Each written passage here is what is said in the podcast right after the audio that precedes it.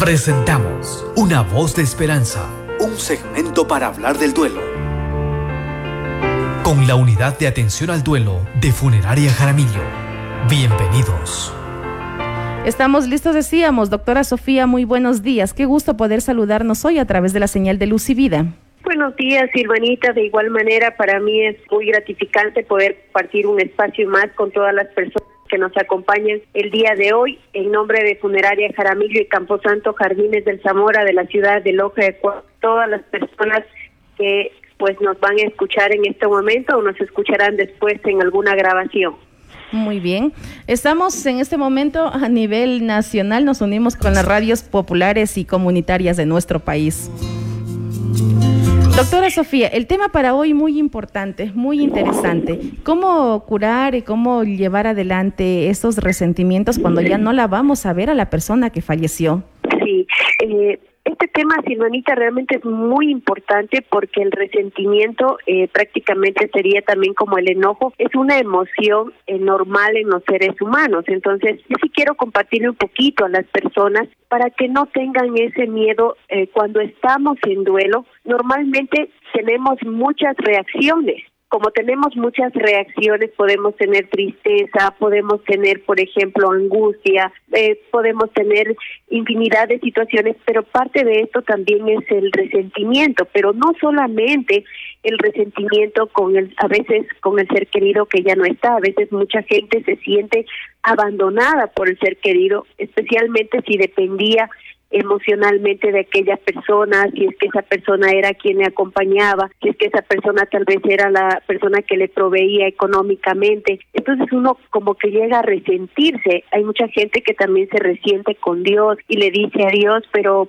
pero si tú eres perfecto, si Dios es amor, ¿por qué me tiene que pasar esto a mí? Hay mucha gente que se resiente por el tema de, de por ejemplo, de herencias. En el primer día de fallecido ser querido empiezan a resentirse quién se queda con quién, qué decisiones van a tomar. Entonces, el resentimiento es una parte muy importante del duelo pero también no está mal, sino que es una reacción. El resentimiento en el duelo se lo ve como un mecanismo de defensa para que las personas no nos vean débiles. Entonces, aparento estar fuerte, me resiento para que los demás eh, piensen que, que voy bien en este camino de dolor. Entonces, yo sinceramente quiero compartirles algunos pasos que son necesarios para sanar el resentimiento en el duelo, porque no es fácil y también no es verdad, como mucha gente piensa, que en el duelo con el tiempo todo se cura. No, al contrario, tenemos que hacer actividades dentro de esta situación para poder sanar el resentimiento.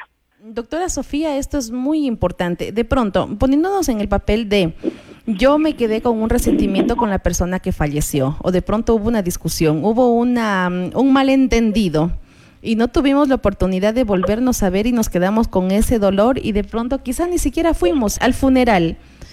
¿Cuáles son las pautas, de pronto el accionar, de pronto las actitudes? ¿Cómo podemos eh, dejar de lado eso y poder encontrar la paz que podemos necesitar porque se viene ese cargo de conciencia muy grande? Exacto, Silvani, tiene toda la razón. Entonces, eh, yo para eso les quiero compartir 10 pasos importantes. Entonces, el primer paso es reconocer y aceptar lo que nos está pasando, lo que estamos sintiendo, lo que estamos pensando. En muchas de las veces no le contamos a nadie, estamos resentidos, estamos enojados, estamos con esa con esa espina en el corazón. Entonces es importante el primer paso reconocer y aceptar esa situación.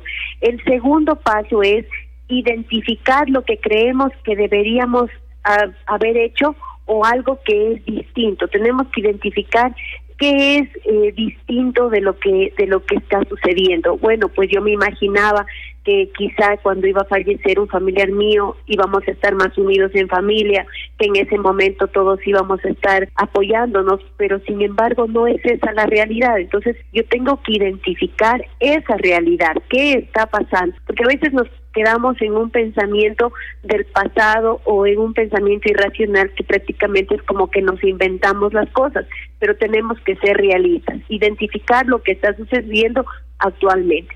El tercer paso es ponerle nombre a eso negativo que me causa el resentimiento. Bueno, el, el resentimiento que está causando a mi vida. Me está causando que estoy dejando de comer, está causándome que estoy cada vez más seria, estoy tal vez un poco ya no ya no sonriendo. ¿Qué me está causando ese ese resentimiento a nivel físico, a nivel emocional? Bueno, el resentimiento me está causando gastritis, me está causando que se me están aumentando los glóbulos blancos. Entonces yo tengo que también ponerle nombre a ese impacto negativo que me está causando el resentimiento. El cuarto paso es hacerse esta pregunta, ¿el resentimiento qué beneficios está trayendo a mi vida? Entonces, si usted ve que no tiene ningún beneficio esta emoción negativa a su vida, entonces tiene que empezar a hacer algo. ¿Qué vamos a hacer? En el quinto paso, tenemos que buscar un acto reparativo a ese resentimiento. ¿Qué es un acto reparativo? Es la manera en que yo voy a tratar de sanar ese resentimiento, pero con algo que yo pueda observar, con una acción cuantificable. Por ejemplo, bueno, estoy resentida con mis hermanos, eh, voy a hacer una obra de caridad, estoy resentida con, con, el ser querido que ya no está, entonces voy a proponerme por lo menos una vez al mes irle a dejar unas flores, estoy resentida con, con los profesionales de la salud, entonces por lo menos voy a hacer un acto que, que yo pueda de alguna manera pedir perdón. Estoy resentida con mis familiares porque nadie me apoyó en esos momentos difíciles, no hubo quien me dio un dólar, aunque sea para comprar una pastilla. Entonces, de alguna manera yo digo, bueno, voy a empezar a visitarlos de a poco, voy a hacer una llamada telefónica. A eso le denominamos acto de reparación. Ahí quiero darle una nota a todas las personas. Cuando nosotros queremos que funcione el perdón, cuando estamos resentidos, cuando nos sentimos culpables, siempre va a funcionar de una manera cuantificable cuando hacemos un acto de reparación, porque en sí decir de boca yo te perdono, yo ya no tengo enojos, eh, todo está bien, eso es mentir. Entonces es importante hacer estos actos de reparación. Yo como de una manera cuantificable voy a realizar algo para tener ese perdón. Así ya no esté el ser querido.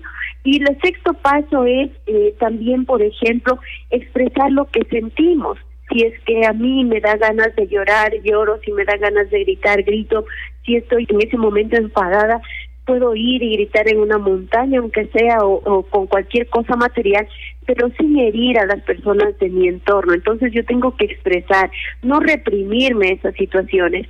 Eh, justamente la semana pasada había una paciente que decía, ya no quiero, ya no quiero, decía, seguir hablando del ser querido porque ya no existe. Entonces yo le decía, pero está reprimiendo, o sea, está guardando algo que usted siente y luego eso se va a complicar. Entonces es importante expresar lo que sentimos, sacarlo, eh, pero con personas de confianza, porque a veces la familia dice, ya no llores, ya no estés así, eh, entonces tenemos que hacerlo con personas de confianza. Y el séptimo paso es muy importante, cuando yo ya identifico, cuando hago este acto de reparación, entonces yo me imagino en el séptimo paso ¿Qué es lo que respondería mi ser querido después que yo hago todo eso? ¿Qué es lo que respondería mi ser querido al verme que me estoy enfermando por ese resentimiento? ¿Qué es lo que diría mi ser querido que ahora estoy con una tiroides por ese resentimiento? Entonces yo tengo que imaginar qué respondería mi ser querido. El octavo paso es perdonarse uno mismo y aceptar las limitaciones que tenemos como seres humanos. Por ejemplo, eh, yo no puedo decir es que mi ser querido no tuvo que morirse nunca. Si no lo hubiera llevado pronto a, la clínica, pues mi papá estuviera bien, mi mamá estuviera bien. No, tengo que aceptar mis limitaciones. Bueno, pues tal vez no tenía dinero, eh, tal vez tenía que cuidar a mis hijos, tal vez eh, no había transporte, tal vez. Entonces yo tengo que aceptar esas limitaciones que tengo como ser humano, porque recuerden que no somos personas perfectas. Entonces tenemos también limitaciones. El noveno paso es compartir con alguien esta situación, contarle a alguien de confianza, un sacerdote, una amistad, un familiar, un psicólogo, un médico, etcétera. Y el décimo paso es, si es que a mí no me funcionó ninguno de estos pasos, entonces pedir ayuda profesional no está de más siempre buscar a una persona neutral que usted le pueda escuchar, que usted le pueda brindar una mano cuando necesite. Esos son los 10 pasos más importantes para sanar el resentimiento. Estos pasos son muy importantes, pero sobre todo poder identificarlos, doctora, poder identificarlos, hacer conciencia nosotros mismos, asumir nuestra responsabilidad y no ir más allá. Eso precisamente lo que usted decía en uno de los pasos, el aceptar la realidad, el, el poner los pies sobre la tierra y decir, bueno, sí, falleció, pero no fue por mi culpa, quizá no porque no hicimos lo que se debía, no se necesitaba y comenzamos a buscar responsabilidades y comenzamos a echarnos la culpa. Y eso también nos acongoja, eso también nos roba la paz, sino más bien el poder ir de a poquito, buscar a personas que, que nos puedan ayudar a entender todo este proceso. Para quienes están viviendo esta, este paso, doctora, para quienes han vivido, para quienes eh, han perdido un ser querido, no tuvieron la oportunidad de despedirse, quedaron cuentas pendientes, quedaron resentimientos, quedó una conversación, quedó una promesa, quedaron muchas cosas. En lugar de comenzarnos a recriminar, a sentirnos culpables, ¿qué debemos hacer? Para esas personas que están viviendo estos momentos, estos procesos, ¿cuál es el mensaje, doctora? Le invitamos a todas las personas que requieran solicitar ayuda psicológica gratis, sí, o alguna orientación, ya sea para un familiar, ya sea para una persona, ya sea para alguna institución pública o privada, comunidad en general.